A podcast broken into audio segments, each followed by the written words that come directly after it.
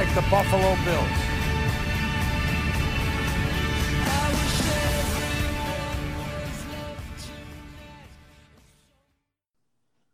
What's up, Buffalonians? It's your boy, Nick English. If you want the facts, the stats, and all the sports info in the 716, you have come to the right place. This is English Encore, Buffalo's favorite sports channel. I'm your host, Nick English, joined today by my co host, Zach Hamill, for another NBA podcast episode. Zach, how we doing? Good, man. What's going on? Not a lot. We are closing in on the end of the NBA season. I'm actually going to the Raptors Oklahoma City game tonight, so I'm excited to see some more NBA action. Maybe not the most enticing game, but a game nonetheless. Yeah, I mean, hopefully, uh, hopefully, like five guys don't get hurt each. I say that kidding around, but I feel like every single game now somebody's going down. I know it's been a it's been a tough year as far as injuries that have kind of um, derailed a lot of good teams, and I think we'll be able to talk about that a little bit when we talk about our East and West um, top ten teams as far as playoffs are concerned as we're going into these last few weeks here. But we're going to start with something that ESPN had put out. I want to say about two, three weeks ago, maybe even a month ago, um, and it was a list of NBA players under top or under 25 with the most, you know, potential for the future. And it took a lot of heat because Zion Williamson was number two, and bigger, I think the bigger one was LaMelo Ball being at number three already. So you and me are going to go uh, top 10 under 25 um, and kind of give our own list compared to that one. So I'm going to let you start with your number 10 and we'll work our way up going back and forth. I think it's going to be a really interesting list because I think we might only have one or two the same. And I think we're going to have a lot of the same players, but I think it's going to be in a lot of different spots. Okay. Yeah, I'm ready either way. Um, just to, I just wanted to make sure. Are you coming from um, like to draft somebody right now to start your team or like who's the best right now in the league? I'm go. I was kind of going off like future potential. So okay, like kind of like if you, um, I would say more towards if you were starting a team right now, kind of. Okay. All right. Yeah. Okay. Then we're, on the same page. Um, so at my number ten, I have um. Let me. Oh, okay. I, I made two lists just in case. At number ten, I have Jaylen Brown on the Celtics. Um, like if we were doing the other way, I would have had him a little bit higher. But I do think I think he's pretty much where he's what he's going to be now, which is really good player. You know, he's a solid two. He does a lot of things for you. But I think like um, uh, he's probably who he is for the rest of his career. Don't you think? Yeah, I mean he's a very solid player. I think he'll be a guy that's going to be a multiple time All Star, but I don't know if he's ever going to reach a superstar level. I think he's kind of in that Zach LaVine, CJ McCollum kind of category where they're never going to be able to carry a team their, themselves, but they're going to be a valuable two, three guy that has a lot of value, especially, I mean, him defensively is very good for the Celtics. But yeah, I think he's pretty much right near or at his um, peak for his um, his career right now.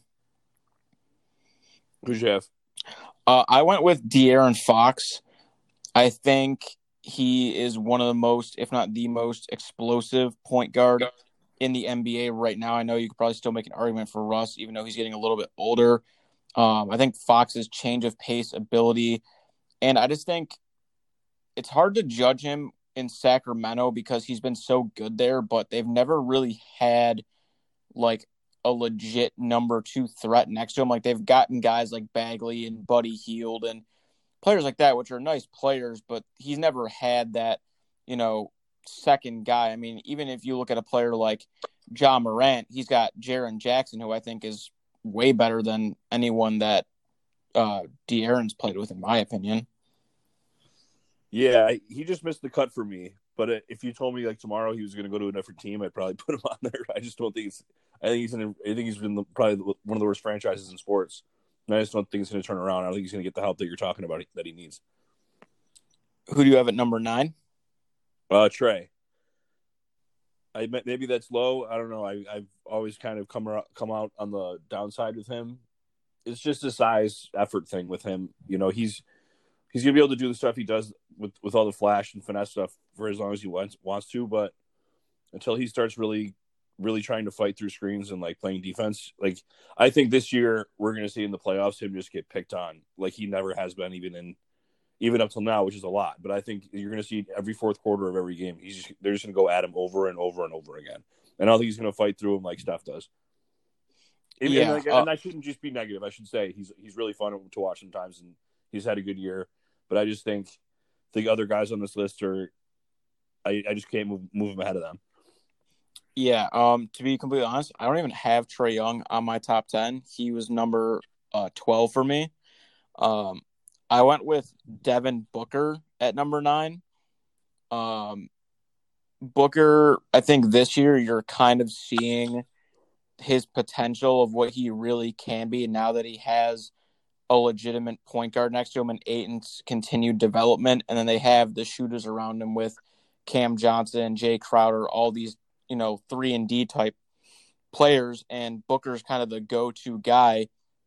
Um, I'm interested to see once the playoffs come around if game time comes down to it, if Chris Paul is going to let Devin Booker do his thing, or is Chris Paul going to get um, some more looks? But I think Devin Booker is still has a little bit more to go to reach his ceiling. I think he's just more valuable to a team than Trae Young is. Um, like Trae Young's super fun to watch. He's an elite shooter. I think he might even be a better shooter than Devin Booker, but I think Devin Booker's overall game is a lot better than Trae Young's. Yeah, I have Booker here. I I have, I have him a little bit higher though. Um, my number eight, I have Bam uh, Adebayo. He's, you know, a lot, a lot of the guys on this list are guards. Just I think that the way the league's played now, it's tough to take a big man over a guard if they're like even close to the same offensively. But everything he does, just as far as like the Draymond stuff on defense, and then him kind of running point forward for them, is pretty unique. And there's just really no flawed part of his game at all. And I just think um, they're gonna they're gonna be a kind of team that keeps retooling on the fly. So I'm really interested to see where they go next year and stuff like that. But that's like a piece that they, they they're never gonna get rid of. That they're gonna keep counting on. That I'll at least have them in contention every year. Yeah, I have them a bit higher on my list. Um, not much higher, but a little bit. Um, I went with Lamelo at number eight.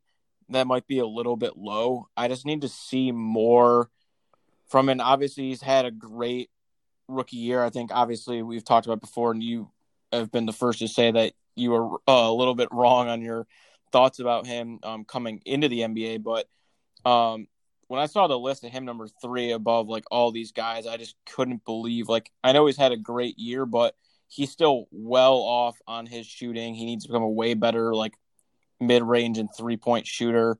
Um, I mean his passing and you know change of direction is really good and I think he'll grow defensively just because of how tall and lengthy he is.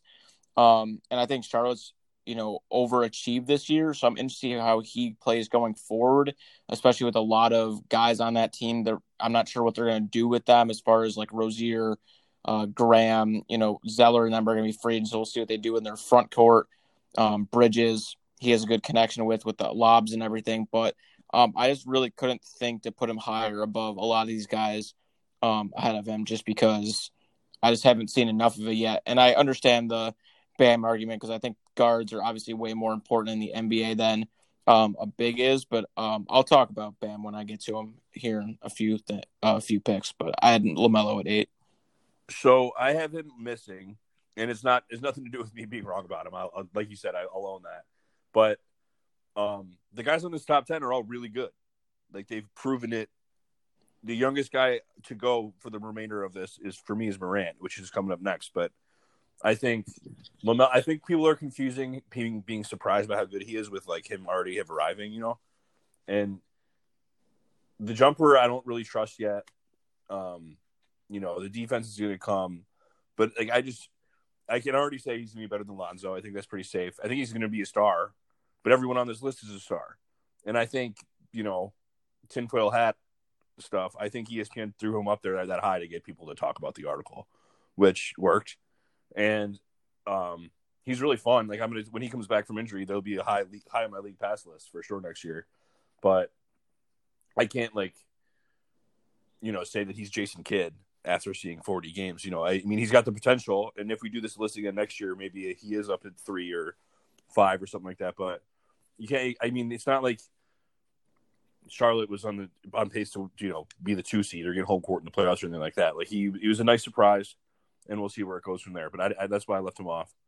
And then my next one is Ja Morant. Um, he just needs the jumper to come. Really, that's it. Because he is rangy on defense. I mean, he still has to fix some rotation stuff, but everyone does when they're second year guy, and they're missing. They missed their second best player all year, and they just like they get something different out of each guy each night. But he's the one guy you can count on, and I really thought they were going to be a team that steps back this year. But it seems like they're pretty safely going to be in, if not at the eight seed in the playing game for sure. And if you would have told me that Jaren Jackson was going to miss the whole year, and they'd be relying on like Dillon Brooks every night, I would have said that they'd miss the playoffs. I just think he's uh he's he's really great. Yeah, I also have Ja Morant at seven. All the same reasons you just said. Um, and yeah, like you said, beginning of the year without Jaren Jackson, I think we were talking about them being in that maybe they'll make that 9 10 be in that play in or just be on the outside looking in just because of all the talent in the West. But yeah, they've done a really good job. Um, Valanciunas has played well for them. They've gotten con- constant uh, contributors off the bench. I mean, Grayson Allen's actually been playing really well for them lately. Um, but yeah, Josh is so shifty. Um, he does everything off on offense, and his shooting definitely needs to get better. But I'm happy to see that even though his jumper and three aren't, you know, the greatest, he's not like willing to shy away from it. Like some guys will leave him open, he still shoot it. I feel like there's some other young guards in the league where they're hesitant to shoot those type of shots because they don't want to have the numbers look bad. Where Ja's kind of just letting it fly and let uh, you know live to see another day and learn and continue to grow with his game. So big fan of his. Yeah, he's the man. Um, so I probably would have Jamal Murray around this spot, but I I just scratched him completely. Partly because I was just kind of a bummer to talk about, and like I really you really don't know what you're going to get for a full year. Like he's been kind of beat up a lot in his career, never like this, but I just um it's just a kind of a thing that I can't count on, so I scratched him completely. And I had and like I, that means I, I bumped everybody up, so I'm not going to be double dipping here, but um I have Donovan Mitchell here now. Um maybe the same kind of thing as Jaylen Brown, like I was saying earlier, where he really has not a lot of more room to grow. But I've said that every year, and he's, he keeps getting better. Like, um, and that's not the same injury at all. You know, he rolled his ankle, which also, don't you think that guy like whipped his leg around on purpose? Yeah, he did, hundred percent. No one was really saying that. I figured it'd be a bigger story, but I don't know. Maybe if they like talked shit to each other before, it would be. But I, they, as soon as I saw it, I was like, that was gross. But anyway, yeah, Mitchell leading the best team in the league. Um, he's their best player. I think is safe to say. You can say Gobert if you'd like to, and I wouldn't no, fight you no on way. it. But no way. Okay, okay. Well, then never mind. Um, he's just really solid. He adds stuff to his game every year. The shooting is consistent enough now where I think it's going to stay. And he's just a killer. Like he, he turns down in the fourth quarter over and over and over again. And um, I don't know. I think you're in good shape if you're going forward with him. Yeah. So this is where I have Bam at. I have Bam at six. Um, pretty much everything you had said is um, completely true. I think the thing that might separate Bam, and it's a big if going forward, if he's able to extend his game to the three point line, like watch out because his mid range this year has been very good, like consistently good. Like whenever he shoots it, I'm thinking it's going in. And he's taken some threes this year and made some, not at like a high clip, but if he can get a three going, he's going to be a very hard player to guard. He brings it on both ends of the floor all night. And to me, he makes one or two plays a game, almost every game, where he just makes your jaw drop or just like makes an insane play to like either keep you in a game or win you a game. I mean, I keep thinking back to when he blocked Tatum in the playoffs last year.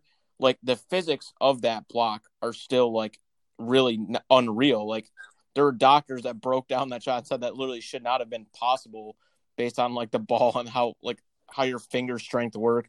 Um, he's just a really fun player. I mean, obviously, I'm probably a little more biased because I'm a Heat fan, um, but I think if he can get into big if if he can get that range continually going back, um, I think he's going to be a huge threat going forward. Yeah, I think it's going to come. Um, with those guys, you can usually tell with how they shoot free throws, and like you said, his mid range looks so smooth, and it's like it's never like rattling in. It seems like it's it's like pretty flush all the time. Um, I just would I'd be shocked if he doesn't eventually. I'm sure he's he's working on it. That's the thing that I think is definitely coming, and it's a good point. Uh, it'll it'll stretch out driving lanes for everybody else, and you know it'll it'll help everybody on the team. Uh, we, we have five. Yep. Uh, okay, I have Simmons. Um, just think I think having a wing that can shut down the best wing on the other team is just such a luxury to have.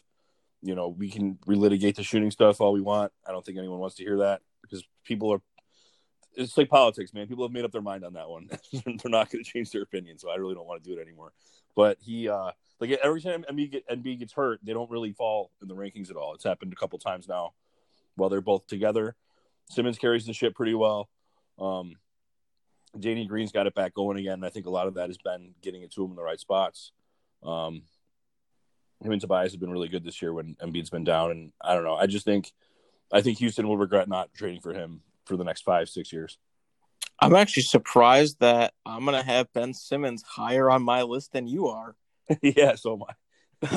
um, I had Zion um, at five. So Zion's obviously been having a great year. I think his last stretch of probably 10, 15 games have been really, really good. I mean, he just bodies guys in the paint. Um, he's been better this year defensively than I thought he was. Um, honestly, my biggest concern with him is just going to be injuries going forward, just because the way he plays is just so unique and he uses so much power and force with that big of a frame. I know he's lost and slimmed down a you know a little bit going into the year, but it's still a concern. And I, it's kind of the same thing with Simmons a little bit as far as the shooting. I know he shot threes, you know, a handful of times here, not like consistently. Um, but I think it's a little bit different just because the way Ben plays is very downhill, you know, elite passing. And I think Zion's a good passer. I think he still has room to grow there. Um, honestly, I think the only thing that's having me hold it back farther is I want to see him play another year or two um, and play full seasons and get healthy. And I want to see him in the playoffs because I, you know, Ben's been there and done that. Um, and I want to see what Williamson can do in the playoffs when it really counts. Yeah, I um I have Zion here at four. The reason I haven't bumped up a little bit is just because of how efficient he's been. Um, we saw that stat, I'm sure, where he like tied Shaq for like 25 straight games or something with 20 points and shooting over 50% from the field. Um, it's just like showing me that because he's not shooting jumpers or anything like that. Like NBA defenses know exactly what he's going to do, and he's doing it anyway, which shows me that it's just kind of a brute force thing where he's going to get wherever he wants to go, and he's only going to get better. And like you said, he's been better on defense this year. And it's the, the thing that I like the most about him is when Ingram's missed time, you really see how he could be like the leader of a team if they if you build it right. I think that roster's a mess. Um, for a million different reasons, but you know, it's, it's how he's out there with like Bledsoe and Steven Adams, and he's kind of just scoring at will, which I don't think a lot of guys in the league could do. Yeah, I completely agree. Um, yeah, he's been just dominant, especially these last years, like you said, with that stat. Um, yeah, I don't really know what they're going to do going forward. I think Ingram is a good player, but I don't think he's probably worth the money he's been getting or to build around as a cornerstone player compared to Zion. Um, so this is where I had Donovan Mitchell. Um, I think he is just a super athlete. He does all the things you want a leader to do. Um, he has everything in his arsenal, mid range, three. Uh, I mean, we saw it last year against the Nuggets, how good he was in that seven game series, was clutch time and time again. Um, I think he's getting a lot more contributions now this year off the bench, especially from Jordan Clarkson. You know, Ingles has been really good all year. Bogdanovic was a huge piece they were missing because of injury. Um, you know, even Georges Niang's been good for them off the bench. Royce O'Neale's been good defensively. It really sucks that he's gone down. He's going to be down for um, a couple weeks here, but I mean, he just carried this team all season. I think his ceiling is still well um, away. Away, I think he still has a lot more he can do and I'm really interested now that you know Dwyane Wade has that like he just bought like a stake in ownership or something there. Um, I think he's really going to. I know they've you know worked together a little bit before, but I think Wade can really help Mitchell bring his game to like that type of level, and I'm really excited to see where he goes. Yeah, I uh that was that was kind of a cool story that Wade bought in there. That's I didn't see that one coming. Um, but I have I agree with everything you said about Mitchell. I just had him a little lower. I have Booker here at three. Um, they've just been so much better than anything anybody expected. And maybe I shouldn't do that kind of recency bias stuff because we're looking forward. But um, he's he's a lot bigger than the other two guards that are in the league right now. Not a lot, not a lot bigger, but he's big. And the jumper still with him kind of comes and goes, but like when he's not going, he gets into the paint and he gets to the line a lot. And obviously, the jumper looks great. Like he's gonna he's gonna be a consistent shooter the rest of his career. And I think even when Chris Paul can't be an old man legend still, you know, I think he really have, will have learned a lot in how to like lead a team and how to work in the gym and like how to eat right and all that stuff that like the best player has to do. I think Chris Paul will like have, having been his teammate will have been made a huge impact on him. And the growth this year shows me that I just think it's going to keep happening. And I would take a shot on him at, at three. Yeah. So this is where I have Ben Simmons at. Um, he's grown on me this year. Um, I'm still not like the hugest fan, but his game overall has grown on me. Um, he's an elite passer. I mean, for how big he is, the way he moves with the basketball and gets into the paint. The big thing with him is I think this year you've seen him be um, aggressive a lot more often. I think too many times in the past he had games where I wouldn't say he let up or he wasn't as aggressive as he needed to be where he'd score eight points in the first quarter and then like you wouldn't see him be aggressive the rest of the game. I think it's been a lot more consistent this year. And like you said, when Embiid's been out, I think Simmons has really carried the load. Um, and I'm really excited for them in the playoffs. I think they could legitimately um, come out of the East and go to the finals. Yeah, I agree. I love Simmons. You know that. Um, it's just the the jumper the jumper stuff doesn't bother me, but it does set a hard ceiling on what he can do. I just think he's at the ceiling. He's getting he's maxing out his potential as far as it goes, and it doesn't really seem like he's actually going to ever do it. I think for a while people were like, you know, it'll come, and now I think he's kind of showing it that it's obvious that he's like, no, it's just not interesting to me. So, um, then I'm guessing our two and one are the same, unless I'm missing somebody huge. I have Tatum at two. Yep. And then Luka at one. Yes, sir. Yeah, both guys I think are kind of in a different stratosphere than everyone else on the list. Um, like Tatum last night matched Steph bucket for bucket almost, and Steph was still going absolutely insane like he has been. Um, and he's just like he's got the size, he's got the smoothness. Like he when he locks into defense when he wants to, um, he's unbelievable. And then Luka Doncic, I think unless you're like a blind hater, I think everyone on earth would take him one. You know, as soon as Grayson Allen missed those two free throws the other night, I was like, he's gonna make a three. Like I, I just felt it. Yeah, it was an insane three. Tatum just I think both these guys are going to win MVPs in the future. Um, I think we could easily see both of them meeting in NBA Finals here in the near future. Um, I think Tatum's kind of going to be the star of the Eastern Conference, while Doncic will be the star of the West once the Durant and LeBrons are kind of fading out in the next three to four years. Not even fading out, but you know maybe taking a lesser step back for statistically. Um, but yeah, Tatum's like last night that game was nuts. Um, Curry's been absolutely bonkers lately, but Tatum, like you said, matched him bucket for bucket. And that Luka three was just insane. Um, I'm hoping they get him.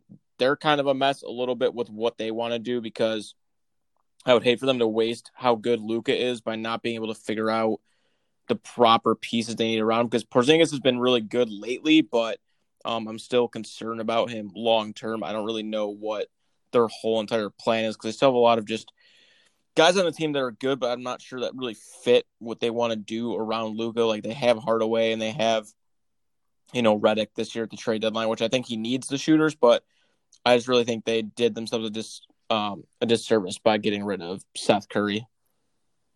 Yeah, I think I think they felt so much pressure to do the the Porzingis trade, and I totally got it because Cuban struck out so many times in free agency. But the thing is, now they're a huge destination. They're on TV every night because of Luka. Um, he's a great passer. I think people like him. It seems like the other players in the league like him, except for maybe Lillard. and, and even him, that's unfair of me to say. He's, he's never been personal with him. He just thinks that you know the fans are annoying.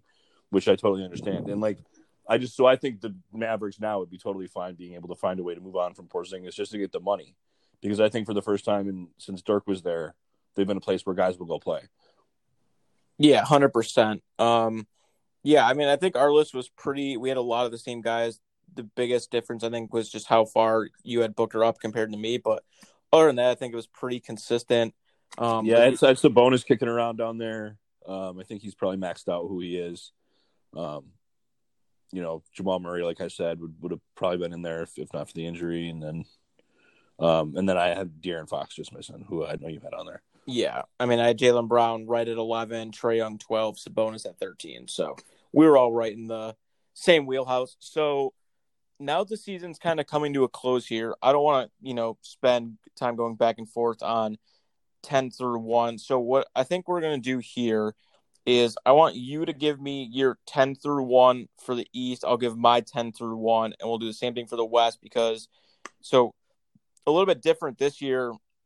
They're trying it. I think fans like it more than the actual players do as far as the play in um, from the so the 7 8 seed play each other, 9 10 play each other and then whoever wins the 7 8 gets the 7 seed whoever wins the eight or the nine ten gets to play the loser of the seven eight seed for that final spot. I think is that how it goes? Yeah, I thought it was seven ten eight nine. I'm pretty sure it's seven eight and nine ten. Oh, that doesn't make a lot of sense. Maybe I could be wrong, but um, either way, it's going to be they're doing the play in, which I think some of the players hate. I know. Yeah, those four at the end of the day, those four will be two. Yeah, in some way, but I think I think it's seven ten eight nine because then I think being the seven seed doesn't totally you get some like advantage for it. You know what I mean? Yeah, and um, I think a lot of the players aren't huge. I know Luka is pretty um, adamant about it, just because you know you work all year to get that eight seed, only to potentially have to play it in, and if you lose that like one game, you're out. Um, I think it makes it a lot more interesting. And I think it gives a team like the Warriors with Steph Curry where he could just go bananas for one game to get them in. Um, but yeah, let's go. Let's go ten through one for your East first, and then I'll give my ten through one. Okay, um, that ten spot's really tough for the East. I put the Wiz in there. Um, then I have Charlotte nine, Indiana eight, Atlanta seven, the Knicks six, Miami five, Boston four, Milwaukee three, Nets two, Philly one, which was another toss up. Didn't know who to put at one. Yeah, um, I'm pretty close. I also put the Wizards at 10. I think they've been playing the best out of those teams that are kind of clumped together. I think LaVine getting hurt is really going to hurt the Bulls' chances of potentially getting that spot. And as much as I would love to see Toronto just like get in and make a run and then host a playoff game, so maybe I could go see one, I just don't see them doing that. Um, so I have the Wizards at 10. I have the Pacers at 9, Hornets at 8, Hawks 7. I have the Heat at 6. Um, the Celtics at five, the Knicks at four, the Bucks at three, Nets two, Sixers one. Yeah, so the the reason I chose the Wiz is be just because of star power. You know, I know for a fact their ownership wants to be in the playoffs. That's why you know, and then they have Russ and Beal, which I think is easily the best two players because I, I don't think Lowry's really going to be involved that much. And the Raptors have done like a lot of stuff that have made me think they're sneakily tanking, um, just with like Russ, like Rust and like everything's pretty much gone wrong for them. Whether you think about where they're playing and injuries and that trade, I think Masai is really smart GM. Where he's like, you know, I'd much rather get a lottery pick here than sneak into this. They might be too good to avoid it, and the Wiz might blow it. But that's why I put the Wizards in there. And then like they also and the Raptors also give the ball to Pascal Siakam in the final minutes of every game. I think that's another way to tank. And then um the Hornets I probably would have had higher, but I had them at nine because Melo and Hayward keep getting hurt. Otherwise, they would have been higher for me. Um, Heat, Knicks, Hawks. I don't know, man. Flip a coin. But it seems like to me the Celtics have cemented themselves lately as the four. Yeah, I really like the way the Knicks have been playing lately. That's why I kind of had them at four. I think they might just be able to get ahead of the Celtics. I'm still iffy on the Celtics just because I think Kemba's been so inconsistent this year. But I think Tatum and Brown might be able to hold down that four spot. They've been playing better um, lately. Um, so I think them as a four or five matchup would actually be really fun. I think the Heat, just because of you know them making the finals last year and having a great coach, I think they're going to avoid having to do the play-in game. Um, but it's it'll be close for sure. Um, what about ten through one for the West for you? So ten, I have the Spurs, nine Warriors, eight Grizzlies, which is what it is right now. Um, I just think it's going to hold. There's like 15 games left, right? Yeah. Okay. When I have Portland at six, no, at seven. Sorry, at seven. Um, they actually have a negative point differential on the year, which I think is surprising because they're like six games above 500, which means they're getting killed when they lose. Um, and then when they win, they win, they're barely winning, and they have a really tough schedule the rest of the way. Um, I have Dallas at six. I felt a lot better about them passing Portland like a week ago, and then they've lost some easy ones. But well, I guess the Knicks aren't easy, but they lost to like Houston and the Spurs a couple weeks ago. But they were on fire for a minute. And then I have the Nuggets at five. I think they're going to hold on by the skin of their teeth and then be a pretty easy playoff out. But they have so many games at home in the elevation there that I think they'll be able to figure it out. And then they have Jokic. They're basically, I think, going to play now to market him as the MVP and try to get that out of the season. So they're going to keep trying. Uh, Lakers at four. This would mean they get one of those two back soon. Um, they they were able to sneak away with a couple wins lately that I think no one saw coming, which is really going to help them stay up in the home court. And then I have the Clippers at three, and then I have Utah at two, which I, I only flipped Utah and Phoenix because of the Mitchell injury, but I think Phoenix is really pushing for for this, and they've been on fire. Yeah, so I have the Pelicans at ten. Um, they've been playing really well lately. I'm I'm kind of riding the hand of Zion here that they'll jump the Spurs. I also have the Warriors at nine. Um, I actually have the Mavericks at eight, uh, Grizzlies at seven, Blazers at six, Lakers at five, Nuggets at four. So we kind of just flipped those two. But then I also have um, Clippers, Jazz, Suns. I think the Mitchell injury is going to prevent them from getting that one seed. Yeah, this I put the Spurs in ten just as a pop Popovich play. DeRozan's been really good this year, sneakily, and they beat the bad teams, which the Pelicans don't always do. The Pelicans Pelicans have a higher ceiling. They beat some good teams too. The Spurs don't really do that, but the Spurs I know will at least take care of like the easy ones. And I don't know. I just can't put any stock in the Pelicans anymore. Yeah, I'm kind of just hoping because I like Lonzo. Um, I picked him to win Most Improved beginning of the year. I don't think he's going to win that. I think Julius Randle is kind of running away with that, to be honest. Um, but I just would, I kind of want to see the Pelicans in the playing game just to see Zion, Lonzo, and Ingram and how they do um, in that type of environment. And then, so to close the show, I want to kind of leave it up to you how you want to question it. I want to kind of continue our conversation that you had texted me about the other night as far as like teams and players that maybe haven't turned it on that we thought were going to and kind of flip the switch. So I'll kind of let you, you know, word that question however you want and we can kind of just go off of that. Well, yeah. So the Heat are the main one that that sparked it. I think all year we were kind of just waiting for them to get healthy because the way that they play together and the way they're coached, I think we were like seeding won't matter, especially this year. They'll turn it up. But even when they've gotten right, you know, it just doesn't seem to click like it did last year in the bubble, which happened for a few guys um, around the league. But I just think like I don't think I don't think it's fair to say that Herro needs to be the guy from the bubble last year, or Robinson for that matter but they got to be better than they've been for them to get anywhere near their their ceiling. Like right now, I, I think like he was so efficient and he was so and he'd make such opportune buckets that I guess he could get hot and do it again. But he's been shooting so poorly, and his confidence level just doesn't look anything like the same thing that, um, like if they got the Bucks again right now, I think they'd get run off the floor. Which last year I think we were both like I think I picked the Bucks. I'm sure you picked Miami, but um, I thought it'd be like seven games, and and this year, at least in Miami, just dusted them off the court. I think it'd be the total opposite this year, and I just don't. I think everyone maybe have maybe rushed Herro's development a little bit sooner, which is it's kind of like it's unfair, but it's kind of his fault by accident for setting the bar way too high too soon. Everyone, he's got he's still got a frail frame. He's still 19 years old, and he's confident enough to shoot it. But you know, I don't know. Like I think you made a good point that he might need to take a dribble in and, and, just get himself going a little bit some some of these times. And the way the, the way these teams are coached now, they're just coaching so far against that that I don't know. You know, Robinson doesn't do a lot of playmaking. Herro doesn't either. That Dragic just really, isn't humming for them, which doesn't seem like it's going to happen this year either. I just they've been the big one of the biggest letdowns in the league for me. Yeah, and when you were texting about it, I was you know I like Herro. Like you said, I think because of how well he played last year, especially in the bubble, the expectation got set so high that he was like immediately this year going to be able to step in and be that kind of third piece next to Bam and Jimmy and bring them right back to potentially win a championship. And I think the big thing that I texted you about and you said I was spot on was if you look at what Robinson and what Herro have done differently since the bubble, you've seen Duncan Robinson adapt his game. He's been shooting more mid range when he has to.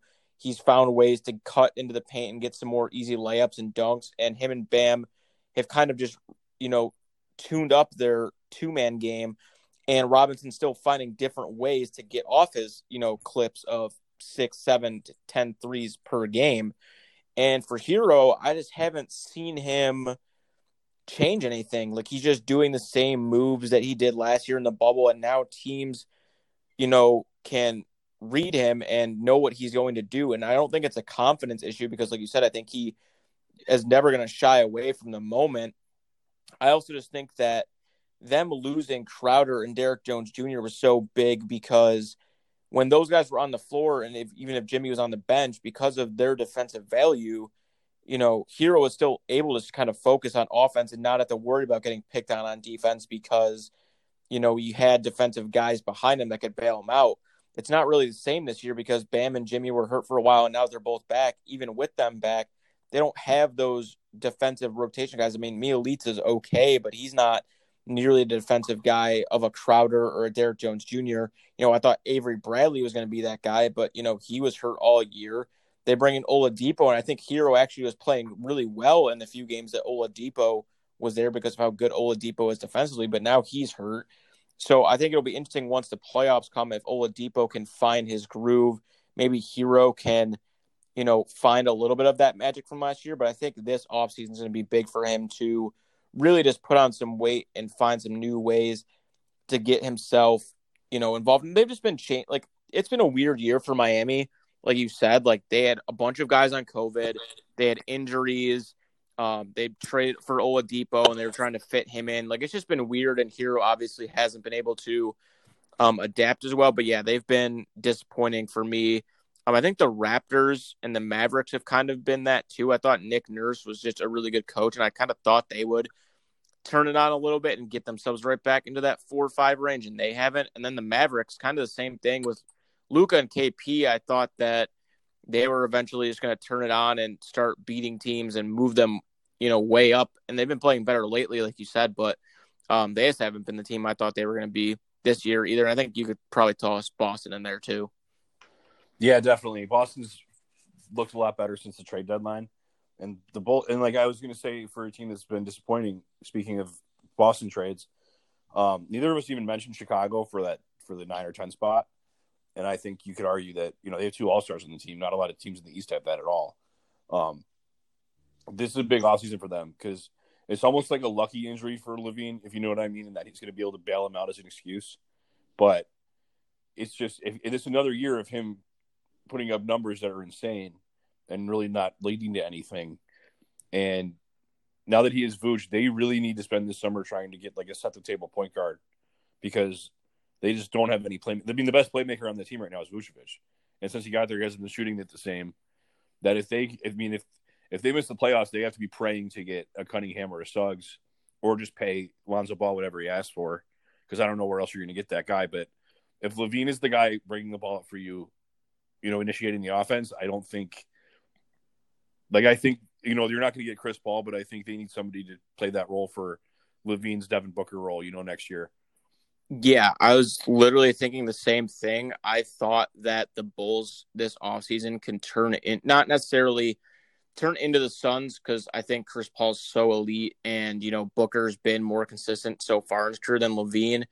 Um, and obviously DeAndre Ayton's a lot younger and probably more poised for a role than Vucevic is at this point in his career. But if they can get a elite point guard or a good playmaker, I thought Lonzo, as you just said, would be a good fit.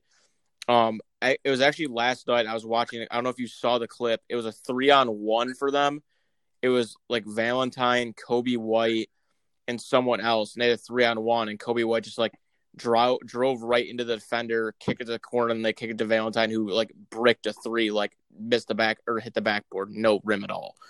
no, I didn't see. And um, you know, it's play like that that I'm just like, is it time for them just to try to package, like go get a player like Ball and then package a Coby White and Markkanen who are young and have potential to go get another like big name player if they can? Because I think Coby White and Markkanen have some good trade value. I just don't know what type of player they want to get to kind of pair with Vucevic and LaVine. Yeah, I would definitely try to move on from White. He's a good bench spark scorer, but he's just not. He's not a good fit with LaVine at all. And I think Lauri's. I think Lauri's gone this at the in this summer. I think he's free agent. Yeah, so we'll see what they do there. I think Kyle Lowry could be an interesting name, depending on what they do, if it's sign and trade or, um, you know, we'll have to see. Um, but that's pretty much going to do it for today's episode. We'll be back in a few weeks. We're by the time we talk next, I think we're going to have a really good idea um, of what the playoffs are going to look like. I think we could probably do some um, award predictions and then talk about some potential um, first round matchups that we want to see and just kind of where things are at on the injury front with Mitchell, LeBron, AD, and all those guys. Um, and I think it'll be a good discussion. Sounds good, man. Talk These guys are good, scary good. What a connection. Allen and Diggs. No one circles the wagon like the Buffalo Bills.